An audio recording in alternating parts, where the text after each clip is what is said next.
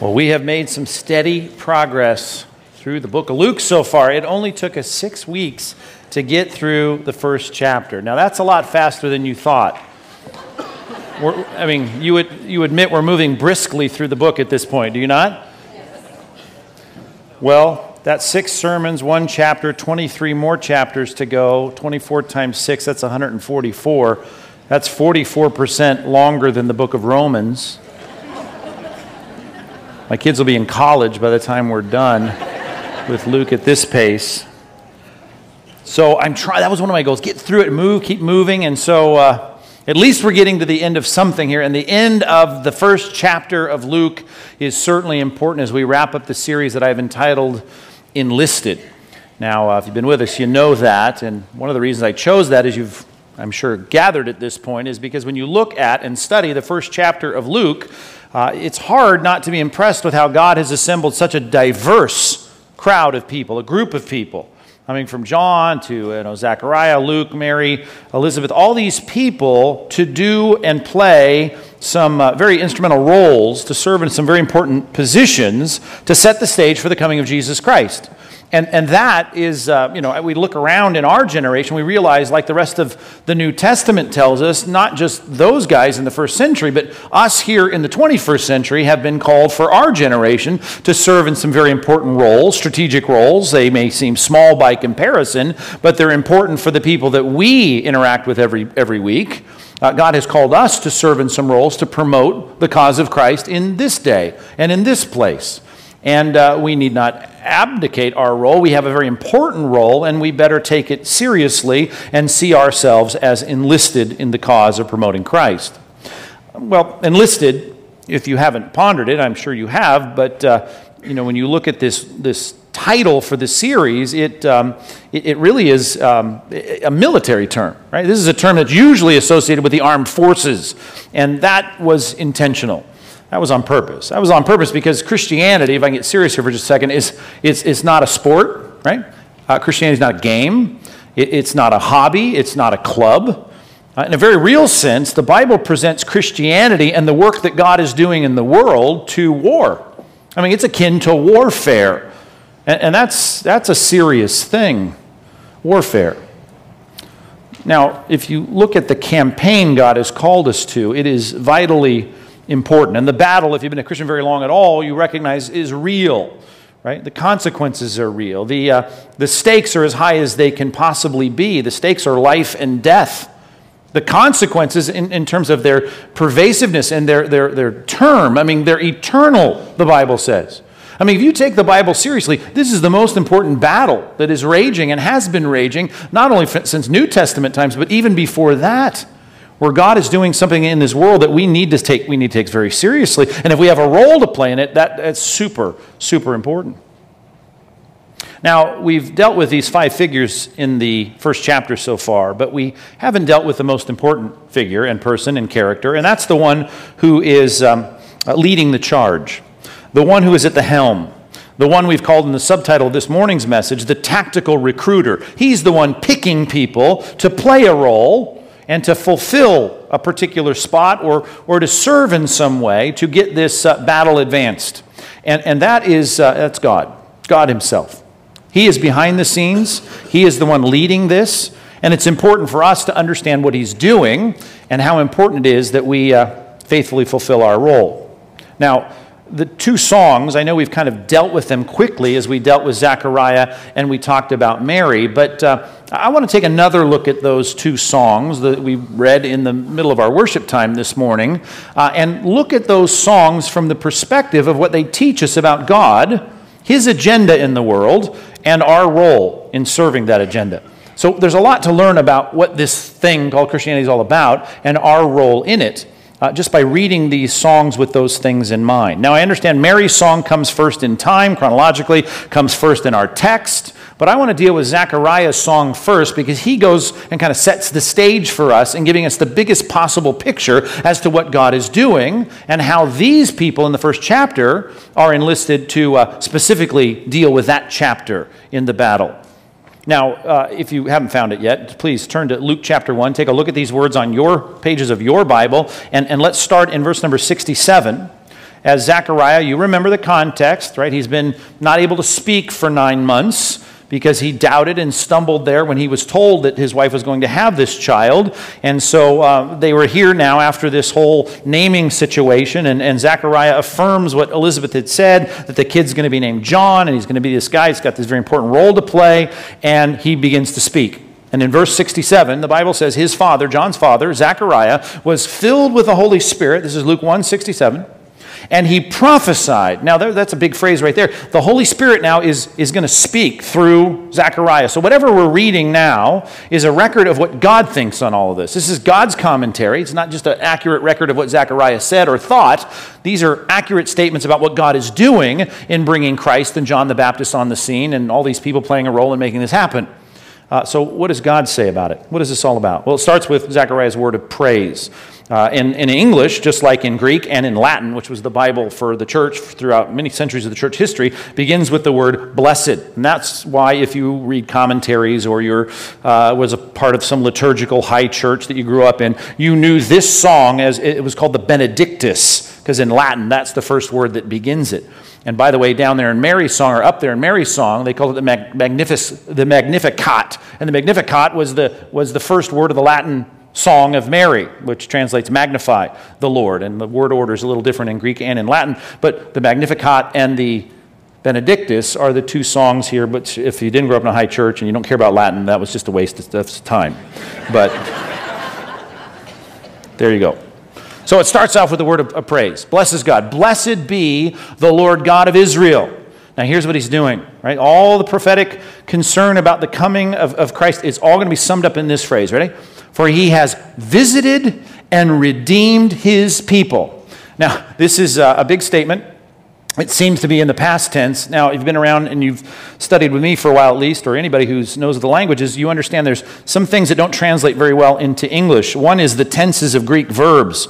Uh, we have three, past, present, and future in English. They had five in, in Koine Greek, in which the New Testament was written. This is the one that has the least amount of emphasis on time. That's a weird way to put it. But it, this is the aorist tense, which is, is just a simple reference it's in the past tense, but you understand that we still have just a, a, newborn John, and, and, and Jesus, I mean, just a baby Jesus is about to be born, not even born yet. So the redemption hasn't happened yet, hasn't taken place yet. But the whole point of this, sometimes we call it a prophetic perfect, the sense in which God has said it, it's going to happen, but it, in time, when he's writing this and when he's saying this, when, when Luke is, is pinning this statement in the mouth of Zechariah, it, it had yet to happen. Okay? Uh, and really, from our perspective, only stages of, of it have, have happened. Why? Keep reading. Because he's raised up a horn of salvation, which was barely getting started at that point. Horn was always the symbol of strength of an animal and the picture of God's strength being manifested in that he's saving his people or redeeming his people. For us, in the house of his servant David, you've been to Sunday school, right? You understand that. The whole lineage of the great Messiah was going to come through the lineage of David, through the tribe of Judah.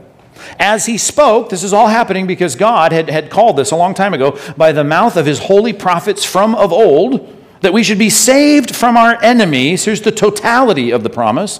And from the hand of all who hate us. That sounds geopolitical, and I understand that it is, right? And it hasn't even come to fruition yet because the kingdoms of the world still have not yet become the kingdom of our Lord and of his Christ. And he's not reigning on his throne forever and ever, not quite yet. But stage one of redemption is taking place. But the totality of it, when we look ahead, it's going to include all of those things. But all of it, all stages of it, are based on, verse 72, the mercy, to show the mercy promised to our fathers and to remember his holy covenant, the oath that he swore to our father Abraham way back in Genesis 12 and reiterated in 15 and 17 and throughout the book of Genesis, to grant us that we're being delivered from the hand of our enemies, and that's a little bit of a double fulfillment because there's some enemies that were political, geopolitical, and some that were spiritual. More on that as we develop this song. That we might serve him without fear, without threat, without any kind of hostility, not only from our enemies vertically or uh, horizontally, but even in our relationship with God vertically, as we'll see as the song concludes here in a bit in holiness, which is not something we're all that great at quite yet. We had a problem with sin, and righteousness before Him all of our days. Okay? Now, that statement, let's just stop right there between verses 75 and 76, is, is kind of the biggest statement that we can make about what's happening in that time, at that point, that Elizabeth and Zechariah were a part of. And the whole point was that Christ came because he was going to, to put it in, again in the words of verse 68, to visit and redeem his people. He was going to save them which included in the end a lot of big things relating to the national politics of, of Israel and of all of God's people, but more specifically, as we'll see as we finish this song in just a minute, uh, more importantly, the forgiveness of our sins and peace with God and the kind of relationship that we need with Him that we often call, from our perspective, the mercy that we get in being saved.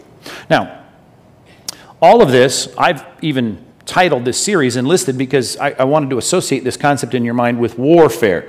And we touched on that a couple of times in this series, but I want to bring it to bear as we focus on what God's doing in the world.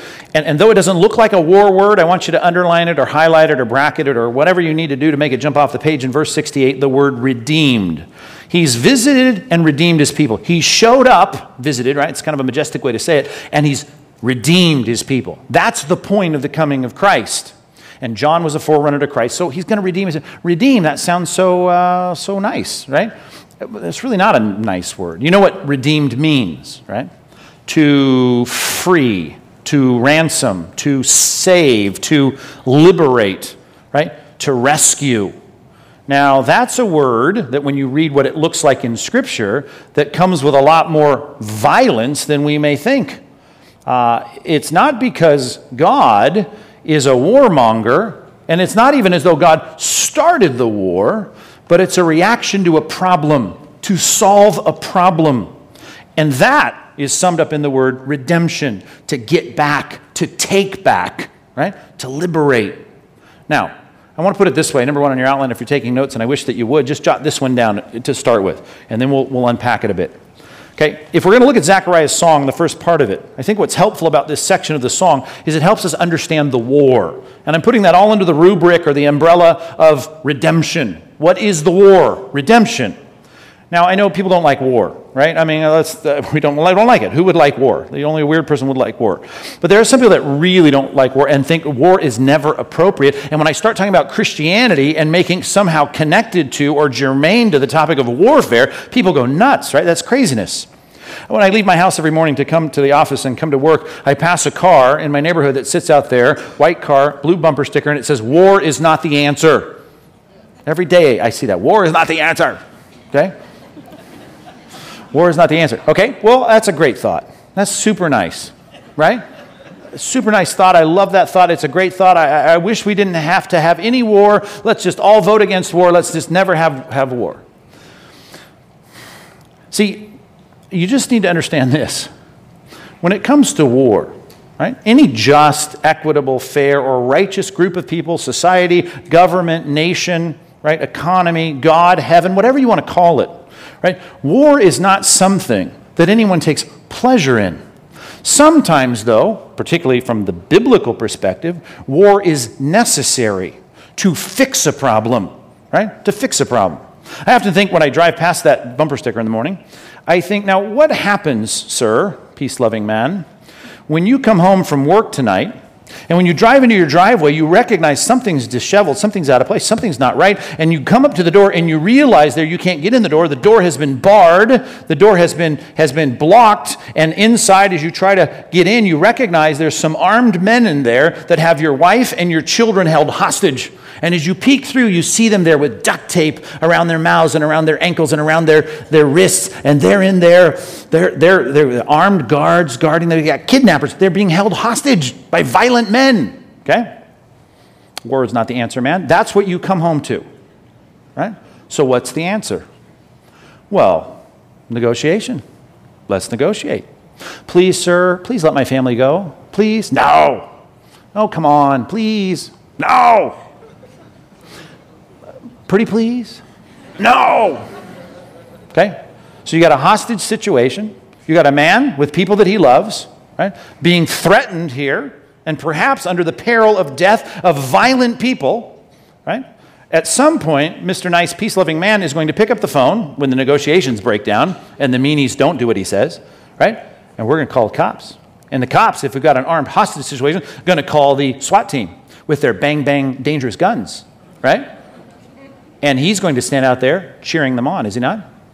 If he loves his family, if he cares. Why? Because he's a warmonger. Is that why? No, not a warmonger. But he recognizes this when you have a problem, and the problem has been caused by those, right, who have done something egregious and illegal, and they refuse to stop, and persuasion and words and negotiation does not solve the problem, right? The just man, the righteous man, the good man will respond in some way that often involves force and even violence to fix the problem and make it right. right?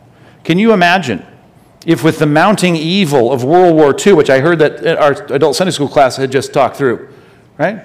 If the Allied forces had decided to say war is not the answer, right? Let's talk, Hitler. No, right? What happens? With the totalitarian Third Reich, the regime that is, that is conquering Europe, right? If everyone sits back and says, ah, you know, I'm not into guns and bang bang and shoot and blood and death, let's not do any of that. What does the old adage say, right? The only thing necessary, right, for the victory or, or, or the, the, the, the what, how, does, how is it put? The triumph of evil. The only thing necessary for the triumph of evil is what? That good men do nothing. Okay? Here's the, here's the news God is, is good. And because God is good, right, He doesn't do nothing, He does something. When He sees us held hostage, and He knows that our plight and our fate cannot be fixed through negotiation. He solves the problem through redemption, liberation, freeing, rescuing, right? Liberating, taking us out of the bad situation and delivering us. Now, let's think about the beginnings and the origins of the war. It didn't even start in Genesis 3, you understand that. If you're note takers, you might want to jot down, though I've said it many times, you probably have it memorized. In a veiled, nuanced text in Ezekiel 28 and Isaiah 14, we have the beginnings of the picture of the war. And if you want a recapitulation, which is a great one liner, you can jot down Revelation chapter 12, verse 7, right? Which I understand just basically re- recapitulates the idea of what happened in Ezekiel 28 and Isaiah 14. And it simply says this in the ESV Rev, Rev 12, 7. And there arose war in heaven. Remember reading that line? And there arose war in heaven. Why? Because God sat back and said, Let's have a fight today Is that what God said? No, because he doesn't love war. He loves peace, right? But war broke out in heaven, which is what Ezekiel 28 and Isaiah 14 talk about. Before it ever broke out on earth, it broke out in heaven because there was someone who wanted to foist a coup d'etat on the rightful, legitimate monarch of the universe. And he wanted now to overthrow the leadership, the rightful leadership of heaven and it caused a war. So much so that even as Rev 12 explains, a third of the angelic beings, as any organized coup d'etat will attempt to do, he then advanced and, and, and expanded the number of rebels, right? We need a growing rebel base here. And so a third of the angelic beings joined the rebellion. See, when the rightful leader is now denied his rightful leadership, like the man with the bumper sticker in my neighborhood who now doesn't just walk away and say, Well, you know, I guess you're in charge of my wife and kids now. I couldn't negotiate my way out of it, right?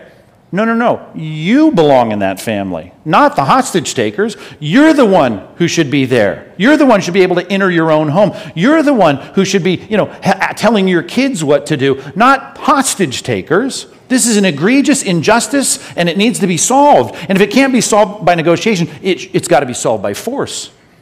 This is the war, the cosmic battle, if you will, that started in heaven in Ezekiel 28 and Isaiah 14. Nicely stated as a very uncomfortable verse that war broke out in heaven and then it spilled into earth. Like I said, any organized assault always tries to build its band of rebels. And so the earthly scene, in Genesis 3, we see the assault take place on earth of those who were loyal to the king, and we have temptation. And the temptation was what? God's not really in charge of you, is he? He didn't really tell you what you could eat and what you can't eat. You listen to me, don't listen to him. And really, all I'm going to tell you, you don't have to bow down to me, just bow down to what you want. Look at it. Isn't it good? Don't you think it'll make you wise? Isn't it nice to look at? Don't you think it'd be good for food? Why don't you just do what you want to do and forget that leader? We don't need to do what he says, right? And so, what do we have in Genesis 3? We call it the fall of mankind. What was it? It was a rebellion, a rebellion against the rightful leader of the universe. And when he is not at the top of everyone's org chart, everything is out of skew. Everything is out of sync. And there are ramifications the Bible calls death, which is not just biological, your pulse stops. This is something much more profound and philosophical than that, although it includes biological death. There's a lot of things that come on the heels of that as a consequence. As our Sunday school verse when we were kids taught us, in Romans chapter 6, 26, the wages of sin is death. And when you take the rightful monarch out of place in heaven, on earth, or in your life, there are going to be consequences. When I was a kid, I was in elementary school, went to Bixby Elementary School in Long Beach, California, and we had a carnival every year.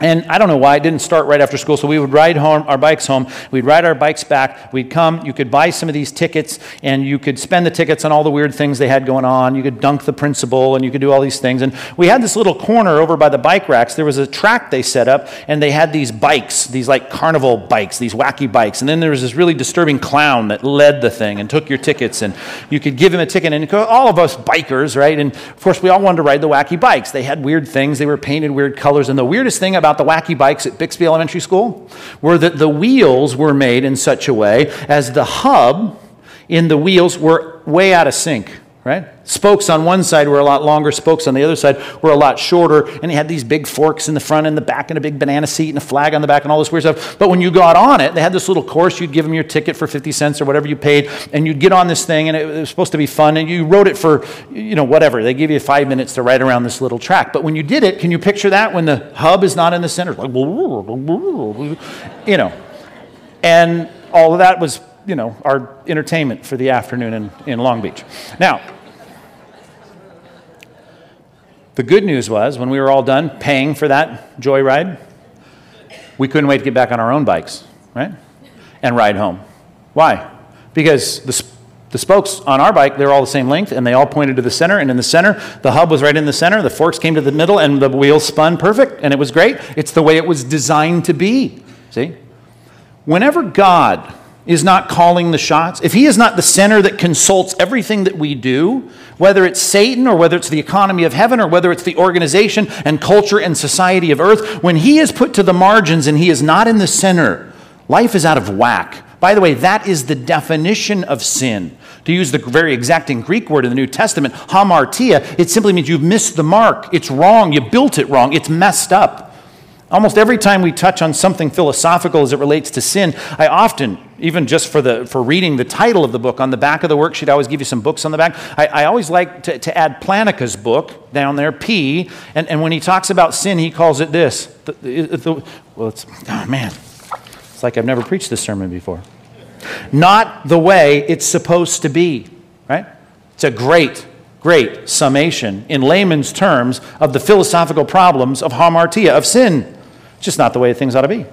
We think of sin as these really egregious things in our society where we, read, we will watch tonight's news and we'll say, oh, there's the sin. No, here's sin. Sin is when things aren't the way they're supposed to be.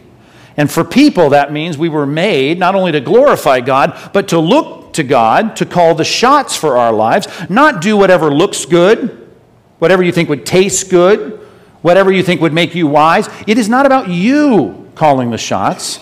It's about you being submissive to the one that needs to be the center of your life, the, the top of the org chart.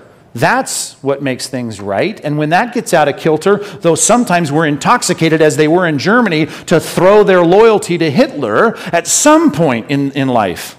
And most of us, if we're Christians here today, could, we could open up a mic and testify to this. You start to recognize this ain't right. You can only imagine the masses of people loyal to the Third Reich, that at some point, as the effects of that totalitarian regime played itself out, they started to feel that inner conviction that this ain't right. Let me quote you another passage. You can jot this one down. You learned this one when you were a kid too, I hope. John 10 10. Do you remember that verse? John 10 10. It, Jesus said this The thief comes only to kill, steal, and destroy. That's not how it looks because he's pitching a good line. Hey, Eve, this looks good. You ought to do it. This will make you wise. You ought to do it. This is what you really want. Do what you want. Don't listen to God. But the end of that is only, as the Proverbs say, death. The end of that's death. Steal, kill, and destroy. Picture the hostage takers, right? All, if you want to live in that situation, that's all that it is. But Christ comes as the Redeemer, the Liberator, the Deliverer. And Christ says this in the bottom of, of, of John 10 10 I came that you might have life, and you might have it abundantly. Now, that's not just some prosperity verse for getting your yacht and your, you know, your, your Jaguar or whatever, right? That's a verse about what it means to have God back where he's supposed to be freed from the liberation and bondage of sin and the coming consequences of sin. Because two chapters earlier in John 8, he said, Anybody who sins become, becomes a slave of sin. It's a tyrant. Not only is it habitual in our lives, but all we do is rack up more penalty for the coming judgment. He can free you from that. He can free you from the penalty of it. He can free you from the grip of it, albeit imperfectly in this life. You can be on a whole different trajectory in your life. If Christ becomes the center and you get reconciled to God. He calls it life, not death. He calls it light, not darkness. You get transferred from one domain to the other. It's a liberation. And if you understand something about what that means, you recognize, oh, that is the battle. That is the war. That's really what we see going on throughout the universe. And it's, it, it is something that should concern us it's something that we should elevate to a place of it's not just going to church and getting a few thoughts and you know improving my life or my relationships. This is about heaven and hell. This is about good and evil. This is about judgment or freedom or forgiveness. This is about enslavement. This is about darkness. These are big, huge categories of reality. And the Bible says God from the beginning has been working this out. Let's read it again. Luke chapter 1. It says in the text there, He has visited and redeemed His people. Not done yet. Matter of fact, it's just getting started when he's writing this, or saying this, I should say. Verse 69 He's raised up a horn of salvation in the house of his servant David, as he spoke by the mouth of his holy prophets from of old. Now, that's a mouthful right there. And oftentimes, whenever we hear about something that's predicted or said prophetically about Christ, we turn to the easy texts and the obvious texts. Micah 5 2, we may look at that one in two weeks, and Isaiah 53, and all these passages clearly speak of Christ, and we can see the parallels really easily. I want to turn you to one that's a little more subtle, based on what it says here, and that is that he's raised up a horn of salvation in the house of, of his servant David, as he spoke by the mouth of the holy prophets from of old. Turn with me, if you would, to 1 Samuel chapter 2. Let me show you some of the interesting parallels here and, and get you to appreciate how God has been working toward this end from the beginning. And that is that He wants to liberate us from things being out of whack as it relates to who's the center of your life, who's in charge of your life, the penalties associated with your choices in life. And the Bible says He's been working to send this liberator, visit you to redeem you and free you from that from the beginning. Now, here's something unique about Israel that you, that you understand, I hope. When God called this nation out, starting with Abraham, and he started to build this nation, he started, by the way, with an infertile couple who seemed past their time to have any kids. He visits them and starts this great nation. And Abraham gets a new name, and Sarah gets a new name. And they now are called, instead of Abram and Sarai, they're called Abraham and Sarah, father of a great nation, princess. They're going to lead this thing, and from their loins is going to come this great nation and uh, the things get started. They need a land, and you got the whole thing going on in, in Joshua after the wanderings, and they get this land, they conquest of Canaan. So you got a land, you got people, you got Moses gives them the law. So they got a law code, they got people, they've got a land to dwell in. One thing they don't have, and God seems to be pretty down on, is they don't have a king. And for that, that's a bit of a contradictory statement because if you really know your Bible, you know that when Moses talked about the future of Israel, he kept mentioning a king. He kept even mentioning how the king ought to operate, what the king ought to do, even down to the fact that the king ought to take the, the law of Moses, write a copy of it for himself, and keep it with him and read it every day. The king. And yet, when they asked for a king, God said, Ah, you don't want a king. I'm your king. They'd ask for a king. Ah, you don't want a king. I'm your king, God would say through the prophets. Matter of fact, it got so frustrating for them that they clamored for a king when the ark got captured at Shiloh right? And, and, and the, the armies were routed, and Eli died, which is about to happen in 1 Samuel. They were like, we have to have a king. And Samuel, by the way, takes that so personally. He is just spiraling down in depression. And he goes to God in his frustration. And he knows that God does not want them to have a king, even though he talked about a king. And, and remember what God said? Don't take it so personally. I mean, really, the slam is not on you, it's on me. They haven't rejected you, they're rejecting me as their king. Okay? Now, what's with all of that? You're just saying here now, you're propping up David. Is that plan B? It's not plan B. David is plan A. But he wants to establish his king in his time, in his way, as a forerunner to the ultimate king, the template of the ultimate king, God incarnate, God himself. John was to go and prepare the way for the Lord. God himself was going to reign as the king in personal form. It's called the incarnation, right? Now that's a big deal. But when they get started, do you know, Sunday school grads, the three kings of the United Kingdom? Well, who was the first one? Saul, right? I'm talking of Israel here. Who was the next one? David. Who was the third one? Solomon. Then Rehoboam and Jeroboam split the kingdom. But those three guys, important people, right? Solomon kind of rides in the wake of David. David's the hero and always talked about from that point on in the Bible. The guy before him, though, Saul, was kind of like, uh, you know, uh, not a very good experiment in kingship. He was the one that the people wanted. He's our man. This is what we want. This is the guy we want. God says, okay, you can have your turn with him. It'll be a disaster. Then I'm going to give you one that's a man after my own heart. He's not the Messiah, but he plays the role and template of a good, benevolent dictator. I want to be your king. I'm the benevolent leader in your, in your kingdom, in your nation, in your lives. But I'm going to give you a man who's a foretaste of the real king, who's the incarnate Christ, and he'll be the ultimate king. Now, God was preparing to bring David on the scene. In, in 1 Samuel chapter 1, right, we have the story of an infertile couple. Does that sound familiar? Yeah. Elkanah, uh, Elkanah and, and uh, Hannah can't have kids. She's barren. She's infertile. She prays and prays and prays and prays to have a kid, and God finally grants this kid. Right? Samuel is his name. Now remember, we're not even up to them asking for a king yet in such a loud and, and, and, clamorous voices that God says, Oh, they're rejecting me as king. We don't have a king. We've come through the period of the judges where there is no king, and God wants to have a theocracy, not a monarchy. Okay? Now look at this song, and I wish we had time for the whole thing. We don't, because if you were to, maybe this is a good homework assignment, read the second chapter of 1 Samuel. You'll see Hannah's song after she gets the baby drops off Samuel after she weans him at the temple, and she goes on her way. But she's praying to God a prayer of thanksgiving that sounds a lot like Mary, and even a lot like, as you'll see here, the song of Zechariah, who speaks on behalf, of course, not only himself, but of Elizabeth, his mother, uh, John's mother. Look at the end of this. I said I'm going to show you a subtle messianic psalm here, here or messianic text. Here's one because I just want to make the point and underscore the point. He spoke this by the mouth of his holy prophets from of old that he was going to raise up a horn of salvation for the people in the house of David. Verse 9. 1 Samuel 2 9. That was a long lead into this. He will guard the feet of his faithful ones. Here's a little bit of the cosmic battle that's always going on. People that want God as their king. But the wicked will be cut off in darkness. There's our theme of light and darkness. We see it everywhere in the Bible. For not by might shall man prevail the adversaries of the Lord, we want to talk warfare here. You want to live in rebellion to God, they're going to be broken into pieces. God didn't start the war, but He's going to finish it. Against them He will thunder in heaven. Now, this is the important, very interesting part. The Lord will judge the ends of the earth. Now, we just kind of, again, you read stuff like that because you read a lot of things about the earth and the ends of the earth and the whole world and everybody, you know, everybody. You hear these, these superlative phrases all the time. But contextually, you got a Jewish girl, mom, right, lady, that just had a kid who's dropping a kid off at the worship center in a nation that doesn't have a king that's pretty small compared to all their neighbors. This is, a, this is not a big country we're talking about. The text says the Lord is going to judge the ends of the earth.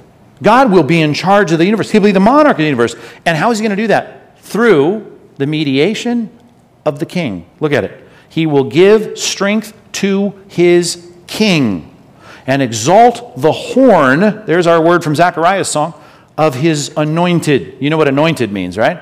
Anointed is, is the word in, in, in Greek, uh, Christos or Christ. In Hebrew, it's the word Messiah, right? that is a big statement. The Messiah is going to be this strong deliverer, the horn. He's going to be the king. You read stuff like that in your daily Bible reading when it's the day to read that, and you just read through it. You go, oh, yeah, that's interesting. Think chronologically. King? What are you talking about?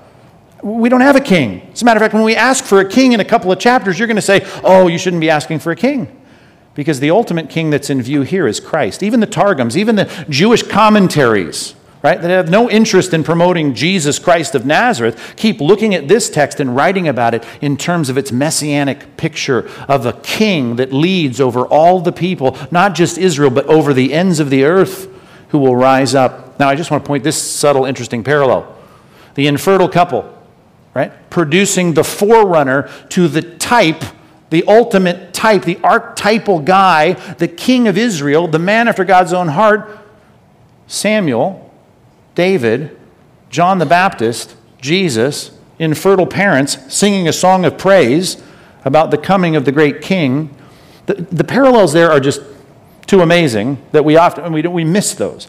We could spend all day doing that. Why? Because from the very beginning, the prophets of old were telling a story about the redemptive work of God with a counter-offensive, winning back the enslaved people to sin. He started in the garden, by the way. Let me go all the way back there. You don't even need to turn there, but you remember the story? In the story of the fall, the first messianic prophecy we have is God speaking to the serpent, right? The embodiment of Satan there, and saying, here's the deal. I'm going to put an, em- an enmity, a hostility between your offspring, right? Satan's got offspring, and the offspring of the woman. Remember that story? Now, that, was that's a weird statement. There are people that will join your rebellion, Satan. They will fall to your rebellion just like Eve just did, right? And your offspring and the offspring of Mary, uh, I'm sorry, of, of Eve, who would later be the offspring of Mary, there's going to be an enmity and a battle there. It'll be the great cosmic war of the universe. We need to understand that war. And you remember how that statement ended? Right? Uh, one, your offspring, Satan, will bruise the heel of the offspring of Eve, right? But the offspring of Eve, of the woman, will do what? Will crush your head, right? You want to talk about the cosmic war? The enmity is the picture of all that has been carried out from Genesis 3 forward. The victory pronounced, oh, yes, there will be damage to the offspring. There will be a crucifixion that sits there as the centerpiece of our reminder of how God won the war. Right? But the picture here of what it means to win the war, done deal. God called it from the garden. The crushing of the rebellion will take place. That's the war we're engaged in. That's the war that God is carrying out. That's the war that the angels looked to and said, When is the Son of David going to be born? When is the Lord going to appear in human form? When will there be the king to which all people, if they're going to be right with God, will see as the Lord of their lives and the center of their lives? When will he be born? Zechariah stands up and says, God has visited his people, God has redeemed his people in that house of David, just like he said by the mouth of the holy prophets of old, that we would be saved from all of those that are in enmity with us, all of our enemies, and all that hate us. See? Do you experience a little bit of that now? That if you stand for what is right and you call God the center of your life, the center of your morality, the center of all that you are, the world and the culture that you're at enmity with does not like that, that's the cosmic battle going on. And you're called not only, right, to recognize what it is, but you're called to play a role in that, which is exactly where Zechariah goes next, gets real specific with his own son in view. Back to Luke chapter 1, verses 76 through 79. He now starts to speak specifically of his son, John the Baptist, and he says, You know what, kid? I mean, listen how he says it. He didn't say kid, but he says child. And you, kid, child, you, John, you're going to be called. Now, he's just a baby. He's just a tiny little infant at this point. You'll be called a prophet of the Most High, a mouthpiece of God. For you will go before the Lord to prepare his ways. John was the forerunner to Jesus. You want to find one of the first statements of the deity of Christ in the Gospel of Luke? Right here. The Lord. I mean, we've already seen it. I guess it was earlier in the text too. But I mean, we have that picture. He's going to go before the Lord. And in that, there's that sense of the arrival of God, the center of the universe, the rightful monarch to restore order, at least in our lives. Now, what's he going to do specifically to make that happen? Verse 77 is worth underlining, highlighting, bracketing. To give knowledge of salvation to his people in the forgiveness of their sins. To give knowledge of salvation to his people in the forgiveness of their sins. God's got some people that are not going to continue in the rebellion. Because in the house in which the hostages are held, that family keeps having kids, all under the armed guard of the, of the, of the kidnappers, the hostage takers. Now, there are some that are going to be liberated, and they need the message to get out, to be saved. And the key for that is not just the geopolitical overtones of what's going to happen to the people of God one day, but it's the fact that we are forgiven. That's really starts it. That's peace with God. Why would God do that? Why didn't He just trash the rebels? Well, because of His, verse 78, His tender mercy, because of the tender mercy of our God. Whereby, it gets real poetic here, the sunrise will visit us from on high to give light to those who sit in darkness. Picture the hostages in the shadow of death to guide our feet into the way of peace. This isn't a Christmas card sentiment. This is right with God, forgiveness of sins, hostility, freed, redemption from the slavery and penalty of sin. It's a great picture. Sunrise, by the way, because all the political overtones, all the real finality of this, when the kingdoms of the world become the kingdom of our Lord and of our Christ, it's really not about the first coming. I mean, that, that pays the penalty, that sets the stage but it's not until his second coming. That's why we can't ever celebrate Christmas without thinking of the second coming. And we'll do that from, from Rev 5, Revelation chapter 5 on Christmas Eve. And I hope you're part of one of those many services we're having that day to look forward to the second coming of Christ. Because phase one was just the beginning the sunrise, is going to visit us from on high, to give light to those who sit in darkness and the shadow of death, to guide our feet into the way of peace. Now, John has got a job to do, to give the knowledge of salvation to his people for the forgiveness of their sins. You've got a job to do. And we started with that premise. The rest of the New Testament says all of us, whether we're like Luke or, or Zechariah or Mary or whoever, Elizabeth, we all have a job to do. It all comes down in commonality to this I mean, all of our jobs, no matter what it is missionary, pastor, businessman, mom, whatever your job is you're called to give the knowledge of salvation to his people in the forgiveness of their sins. That's the goal. We are called to be ambassadors for Christ so people can be reconciled to God. And we need to, number two on your outline, accept that task, accept, accept that assignment. You need to accept your assignment. You can't uh, uh abdicate, you can't evade it, you can't dismiss it, you can't turn from it. This is what God has called you to do. Not just experience the forgiveness of sin, but now be called to do something about those around you. That's why when Jesus calls his disciples, he says, Follow me and I will forgive you. Is that what he says? Follow me and I will make you what? Fishers of men. You got a job to do. Everyone who's called to experience the grace and mercy of forgiveness is now commissioned and enlisted to get more people saved. We've been talking a lot about that this uh, fall and, and winter here at, at Compass. And God has kept that theme resonating in our pulpit and hopefully in your home and in your heart. You got to understand your task. Now, here's one problem. Parenthetically, let me just take five minutes and parenthetically talk about this. Don't set your watch, but I, about five minutes. A long parenthetical sidebar. And, and, and, I'll set it up when, when you turn, and as you turn to 1 John chapter 3. And my concern as a pastor okay, is what God clearly calls us to do. My job is to admonish and rebuke and exhort and try and do the best I can to get all of us to do it. Okay? That's my job for an hour every weekend here. Because I only work an hour a week, right? No. Sorry, that came out sounding very wrong. But in this sacred hour, that's my job to rebuke, admonish, exhort. As I think about this, I think, okay, by extension, throughout the New Testament, we have the job that John had, right? Whatever the form, whatever the platform, whatever the means, it is to give knowledge of salvation to people so they get their sins forgiven. Why don't you do it? Well, some of you do, I get that. A lot of you don't. Why don't you do it? And those of us that do it, why don't we do it more? Right? Why is this not really the passion of our hearts if it's not? One of the reasons is we don't see the war as clearly as God does. And unfortunately, we don't see the world or the people in the world the way God does. Okay? If the picture is hostage taking, it's pretty clear to know when someone is held hostage and someone isn't. Someone who's free and someone who's enslaved. That's pretty easy to see in my illustration and in the imagination of my mind. But in the cosmic battle, right, it's not that clear. See, the Bible takes the entire human race and it splits it into two parts. And it says you're either here or you're either here. You're either in the category of the rebellion or you're in the category of the redeemed.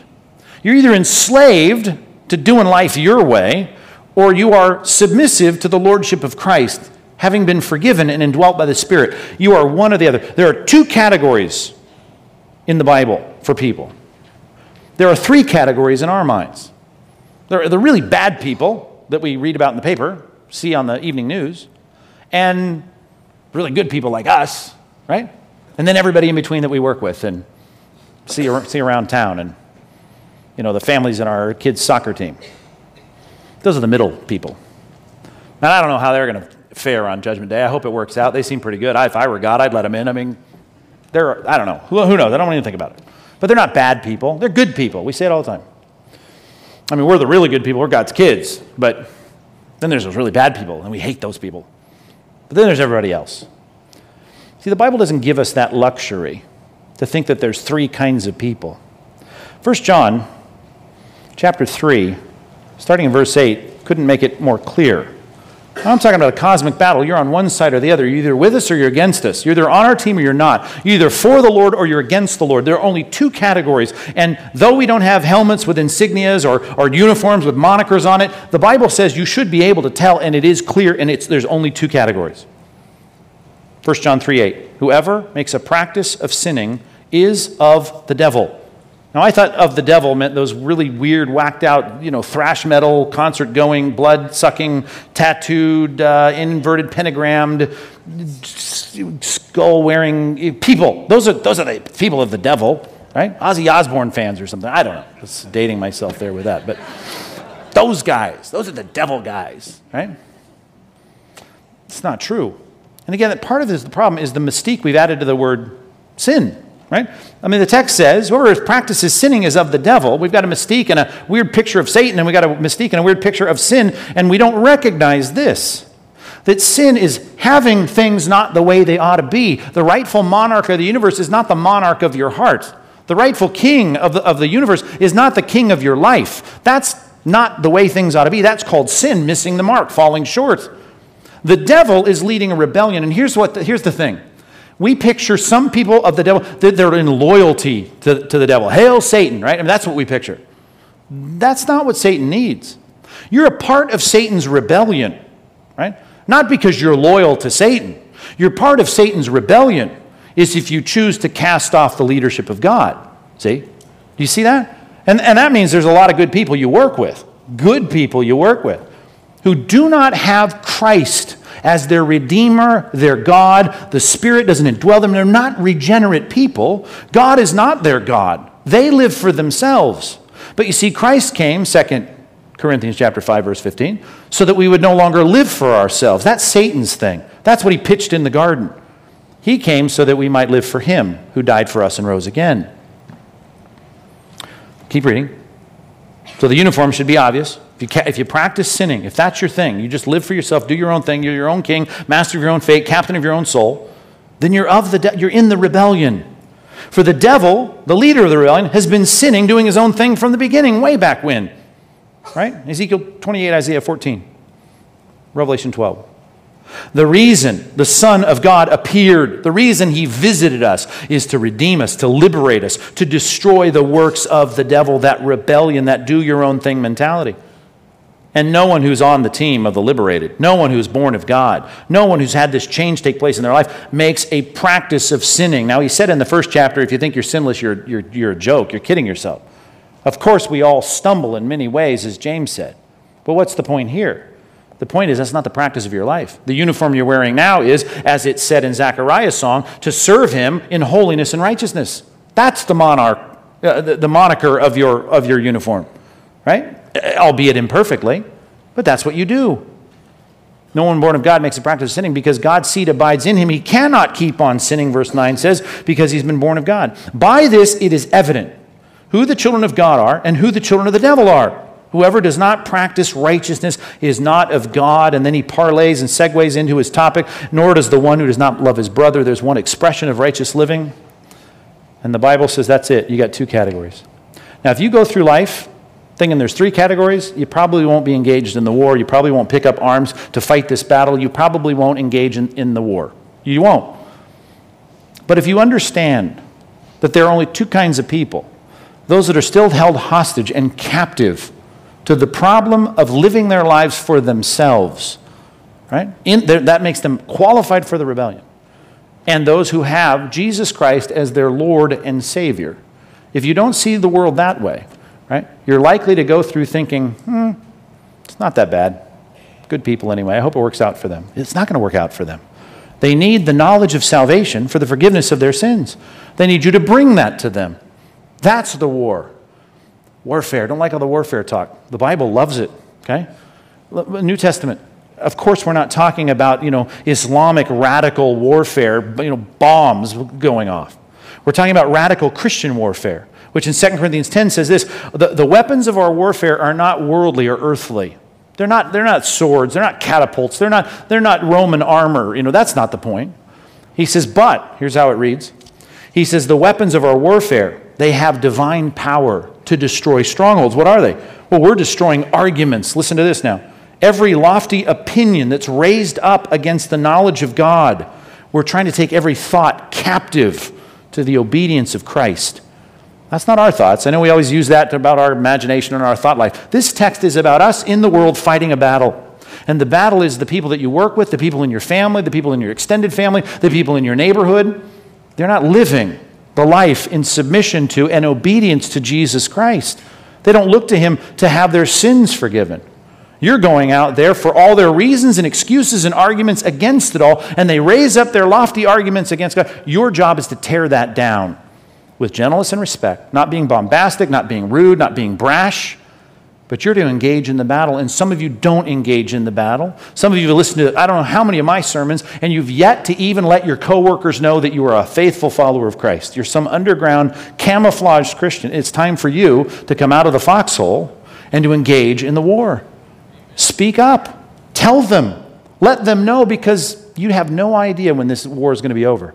You have no idea. You do not want to stand on the other side of this life and have people looking at you going, What? You are on their team and we're all lost and you never opened your mouth? You want that? For all the families that know you on your kid's baseball team? You really want that? For all your neighbors that you live next to and wave to all the time and talk over the, over the mailbox about the weather? You want them looking at you saying, what, what kind of ambassador were for you? What, what, kind of, what kind of soldier of Christ were you? And by the way, if that sounds familiar, soldier of Christ, common motif. Here's one. Be worth looking at. 2 Timothy chapter 2. I know this is uncomfortable. This is the part many of you have fought. I don't know what your excuses are, but you probably have some well worn excuses. Those of you that are underground Christians, you don't share Christ, you don't talk about the gospel, you not, it comes up in the lunchroom at work and you go underground because you don't want the confusion, you don't want the argument, you don't want all the people thinking you, you don't want it costing you. Listen, I know it's uncomfortable. That's why it's called warfare. I know it's going to inconvenience you. That's why you're called a soldier, right? That's just how it is. Verse 3. Get ready with your pins here. You've got to underline some things here. Share in suffering. Right? You are a soldier. The question is, are you a good one? As a good soldier of Christ Jesus. Are you a good one? That means you're willing to suffer to do the right thing. I'm not talking about being purposefully offensive at work. I'm not talking about really just trying to be brash with your neighbors. I'm talking about being strategic and careful and thoughtful and gentle and wise and intelligent but engaging. No soldier gets entangled, entrenched, pulled down in civilian affairs, acting like you're not in the army. You just, ah, just like everybody else at work. No, no, no. Sense. Why wouldn't you get entangled in civilian affairs? Obviously, we got to pay our bills. We got to go to Costco. We got to get our kids, you know, to the doctor. We, we got to pay our mortgage. I get all that. We're not talking, this is not a missionary, you know, verse. This, is, this means you understand that you're a soldier and you've got to pay the price of standing up to represent the king and fight this battle. Why wouldn't you get entangled and laden with all the, the civilian affairs that everybody else does?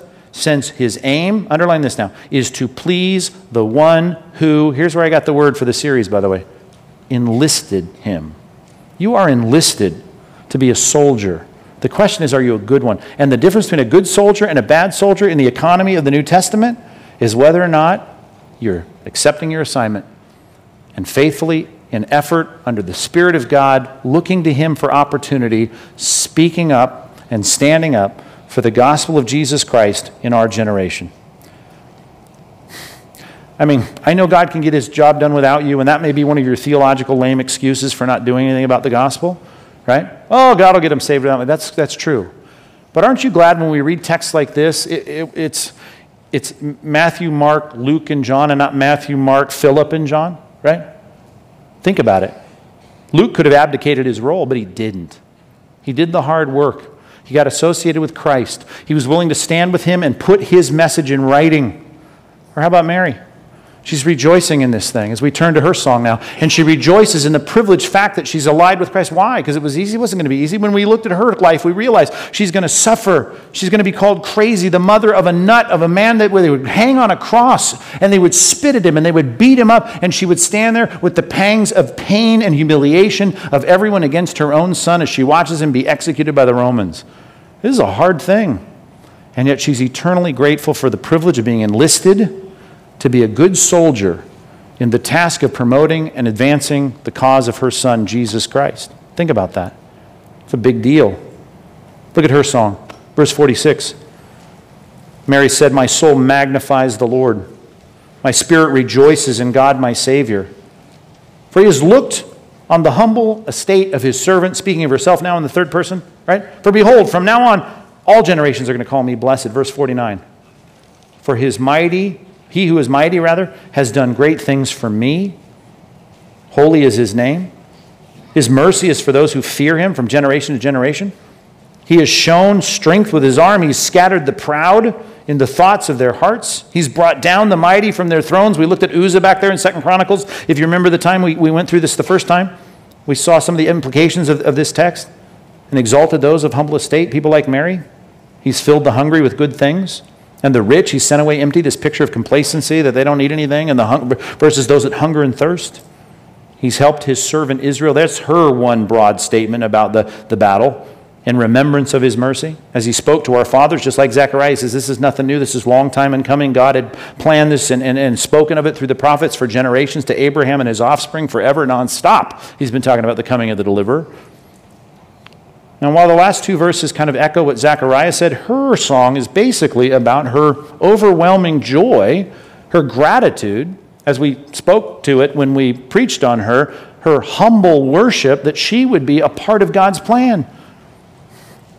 Number three on your outline, if you're taking notes, jot this down if you would. We need to be grateful for your inclusion.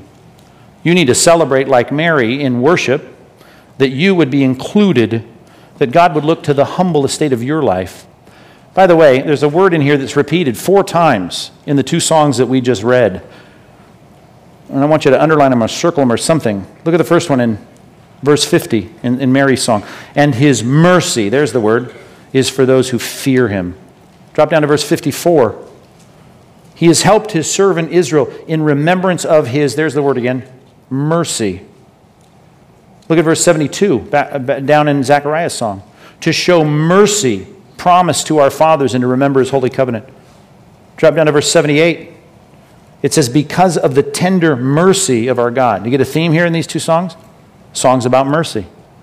Here, Zechariah is primarily looking at the broad mercy of God to deliver the nation of Israel and to forgive people of their sins. Mary is celebrating the mercy in the second reference to the nation of Israel and to the broader you know, community of the redeemed, but she starts by celebrating the mercy just toward her. Mercy. I know we sometimes bifurcate that with the word grace, but really, when we define grace from the Sunday school definitions, unmerited favor, the unmerited part is really the reflection or the embodiment of the idea of mercy. And what is that? You don't deserve it. That's her whole point. I'm a humble servant girl, right? I, I, I, why should I be favored? Remember her, her initial statement to, to, to uh, Elizabeth? How should I be, be, be, this? I mean, this is an amazing, or to Gabriel rather, and Elizabeth echoes it to her in her contact with her in the hill country of Ephraim. Sorry. She's overwhelmed by the fact that God would include her. Um, I just want to say that's really what worship is all about. And it's the kind of gratitude that should really empower your kind of response to God.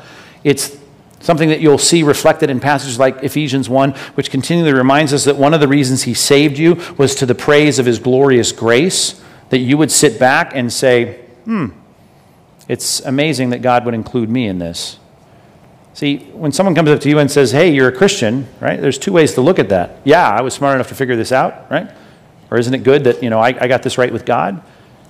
Or like Mary to say, wow, who, who am I to be a part of this? This, this puts credit to God. This is called the Magnificat because in Latin it starts this thing, and, but it is a key word, and like in Latin and in Greek, it starts a sentence for emphasis. And in our text, it should be underlined is, is the whole point of her first statement is, My soul magnifies the Lord. That's a word used eight times in the New Testament. Uh, let me give you one of the times that, if you're into the word studies, this will be a telling reference to jot down. Matthew 23, verse 5. In Matthew 23, 5, the same word is used. It's not used very often, only eight times, as I said. One of the times is in Matthew 23, and if you're a Sunday school graduate, you know that's a terrible chapter, right? I mean, here just, he's just lambasting these, these Pharisees for their bad actions. Well, here's what he says when he enlists the word here, the Greek word magnify. He says in verse 5 these Pharisees, they do their deeds to be seen by others. They make their phylacteries broad. Those were the boxes with the scripture to make sure everybody saw that they were religious. And their fringes, remember the fringes they, they were going to have on their, their robes? You've seen that on their outfits even in Israel today, the Orthodox. He says they make their fringes, literally in Greek, here's the word magnified, right? Translated in the ESV, long. What's the point? Make sure that people see this. Right? I have an outfit and I have symbols and monikers and pictures of my righteousness so that everyone, I want to make sure that it's on display. Can you see this? Right? That's the picture of magnify. When people look at Mary, right? What Mary says is, I am in my soul, and my concern is that people magnify God. The greatness of God is seen, that they would look at me and God's inclusion of me in the plan of God and would say, Isn't God great to include her? Not, Isn't Mary great? That's a big thing for us to kind of get through our thinking when we think about our inclusion in the, the redemptive plan of God. But the message has been more about the enlisted part. And both of those I think we should celebrate. But let me close with this text. Turn to 1 Timothy chapter 1, please. I want you to celebrate that. And some of you do it, and you do it so well. I mean, you, you get here, you read texts of Scripture, you study the Bible, you sing worship songs, and you're like, I am so overwhelmed with gratitude that God would include me in forgiveness. And, and you've got that part wired. But unfortunately, many of you are not grateful that you've been given a task to do. Paul demonstrates both here. And Mary obviously includes both in her song, but look at the way Paul does it so uh, dramatically. Such a contrast here. I mean, a complementary contrast. Let's jump into the middle of this statement of verse 14. I mean, I'm right in the middle of the sentence, I realize, in, in, our English text and Greek as well. He says, And the grace of our Lord overflowed. This is 1 Timothy 1.14. And the grace of our Lord overflowed for me with the faith and love that are in Christ Jesus. It's amazing that I'm included, right? The saying is trustworthy and deserving of full acceptance that Christ Jesus came into the world to save sinners of whom I'm the foremost. I got my sins forgiven. I got liberated. I got redeemed. I got taken out of my sin and the penalty of my sin. And it's amazing because I was the worst sinner of all, he says. But I received mercy for this reason that in me, as the foremost, Jesus Christ might display his perfect patience as an example, patience as an example to those who were to believe in him for eternal life. And that breaks him out in a word of, of, praise. To the King of the ages, immortal, invisible, the only God, be honor and glory forever and ever. Here's the fuel for his worship that God would forgive him. Some of you are good at that part of it. Praise God. I'm grateful, humbly grateful that I would be saved. Start in verse 12, though. This whole statement of gratitude was prompted by his gratitude not for being saved, although that's where he ends up, but his gratitude for being included in the service of God. Verse 12 I thank him who has given me strength Christ Jesus our Lord, because he judged me faithful, appointing me into his service. I'm glad I have an assignment. I am glad I have a role here. And if you had time, you could look at his whole statement of that calling in Acts 26 when he stands before King Agrippa and he says, I wasn't going to be disobedient to my calling. I was going to do it. God said it would be hard, but I'm going to do it because I'm privileged to have an assignment in the kingdom of heaven. Though formerly I was a blasphemer, a persecutor, insolent opponent of, of God. But I received mercy. There's our word, verse 13. Because I acted ignorantly in unbelief. I didn't trust, I didn't believe God. And then just to reread that great center verse, verse 14, and the grace of our Lord overflowed for me with the faith and the love that are in Christ Jesus. I need you to be grateful for your inclusion. And for you, it may be easy to be grateful that you're saved, but you need to be grateful that you have a task to do this week to represent Christ to give the knowledge of salvation to people for the forgiveness of their sins. That's your job. And that's something you ought to be equally grateful for. Because if you're only grateful to be associated with Christ, and you're not grateful to have the opportunity and privilege to represent Christ, right? You're like a lot of people, unfortunately, that are decried by the faithful military in our country. Just to come back to that military theme. I'm. Uh, in my studies, from time to time, I stumble across General uh, Douglas MacArthur's speech at West Point Academy in 1967. You may remember he got an award, and he gave this speech that became, you know, he starts by saying, I'm not a very eloquent man, and I'm not good with words or whatever, and he just lays out this amazing speech for the military there at West Point, the cadets that were there, uh, on that's entitled Duty, Honor, and Country. Some of you know that if you're in the Marine Corps, or certainly you know that, that speech. I mean, it became a rallying cry for anybody in the military that just, you know, they're so committed to, to, to you know, duty and honor and, and country. And, you know, people like that, and having had a lot of ministry in and around the Marine base here locally, and obviously in my ministry with a lot of people in other branches of the military, I mean, they have a real, I mean, dignity to that devotion to those things. And those guys, not only at West Point, but people who take their oath seriously in the military, they, they despise those who don't take it seriously. As a matter of fact, they are, they, they are the, the subject of ridicule and, and, and, and military court you know, uh, censure and, and, and judgment when, when they bail out on that. I mean, they're called deserters, right? They, uh, you know, they, they have all their little acronyms for it, AWOL, right? They're absent without leave, or they're UA, they're, they're unauthorized absence. They, they split in the middle of a responsibility, they, they leave, they desert. And they, they hate that. Matter of fact, they don't even like to talk about deserters, other than to curse at them or, you know, to, to show their, their, their despise and uh, disdain for them. Now, the sad thing is, for all the great people in the armed forces that I've met who've served their country in honor and duty, uh, there's about, well, at least during the Iraqi war, you can look these stats up, there were about 5,000 to 6,000 people that deserted every single year during the Iraqi war. American armed military. Five to 6,000 here's the thing you may not know those were five to 6,000 who were in the armed forces but had yet to be deployed. They, they didn't desert in the arena or theater of war, they deserted stateside. Okay? There was only one, in the records that I've read, only one recorded desertion on the battlefield in the Iraqi war, is who went in to liberate Kuwait. Only one. Now think of, the, of that. I mean, you had thousands that, in anticipation and in fear of the coming battle, I don't want to do it. I'm out of here. Right? And that's really, it uh, hardly even qualifies for desertion. I know they committed to it. It's almost like the draft dodger, right? It's someone looking ahead going, I don't want to do it, I don't want to do it. But what's amazing with that statistic is those who were actually engaged in the battle, once they got involved in the work of liberating Kuwait, they didn't bail out. The difference there same thing I find in church. Right? There's a lot of you out there, I've already spoken to you in pretty harsh terms, and I don't mean to be mean to you. But you listen to sermon after sermon. You sing worship song after worship song.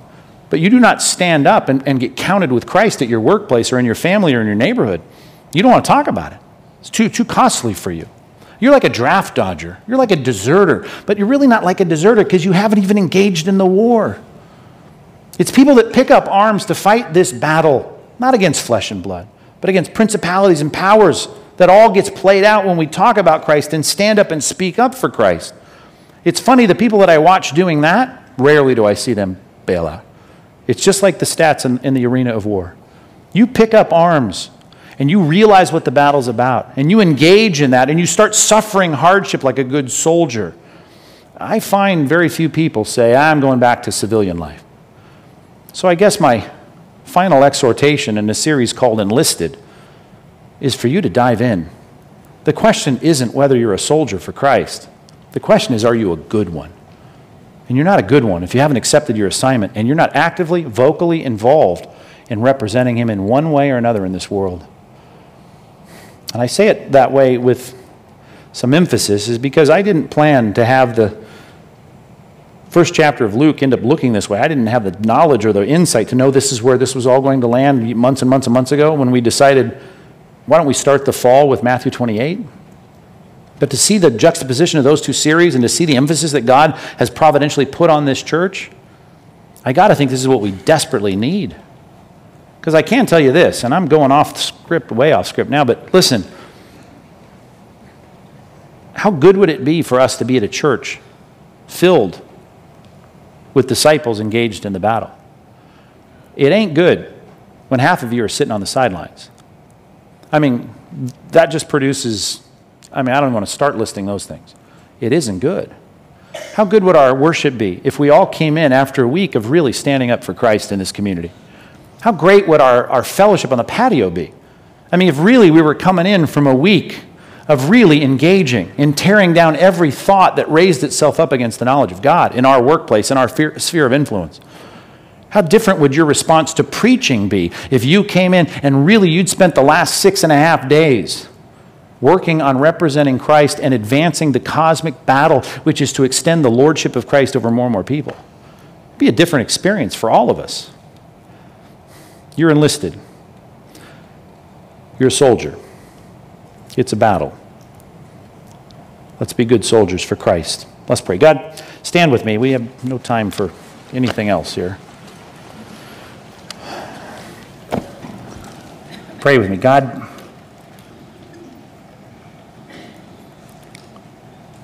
I know heaven's perspective is going to look so different. Things will look so different from that perspective. And I know we've kind of made a caricature of, of being in your presence, like everything's going to be so peachy and it'll be awesome. And high fiving and dancing and all the stuff we sing about in our, our silly Christian songs that don't give us the sobriety of what it means to stand at the bema seat of Christ and give an account for the deeds done in the flesh. And God, I know there's no condemnation for us, but there will be accountability for every steward who has been commissioned with a job and a task to represent Christ in his or her generation. And God, we want to be good soldiers. We don't want to get entangled in civilian affairs. Oh, we got to live life on this earth, but we've got to have a different agenda eyes to see the harvest, a heart that earnestly prays that workers would be thrust forth into the harvest. God, give us eyes for that. Give us a heart for it. Give us opportunities. I know that's the scariest prayer, I suppose, to hear, uh, for people to hear their pastor praying for them, but I pray you'd tee up the opportunity so obvious that if we walk away from them this week, it'll be clear we've walked away from something you've clearly orchestrated for us. Open up our mouths this could be the last week of, of earth life as we know it. Who knows? Let us do our jobs. Let us be faithful in the task. Let us get out there and do what we're called to do. We're not all obviously apologists or preachers or missionaries, but God, we, we can speak up. We're supposed to. We're ambassadors. So make this the reality as We turn our attention here next week to Christmas and the Advent and all that goes with that. We want to end this study with a real sense of responsibility to be your spokespeople in this generation, in this place, fearlessly, boldly proclaiming the message of your Son. In Jesus' name we pray. Amen.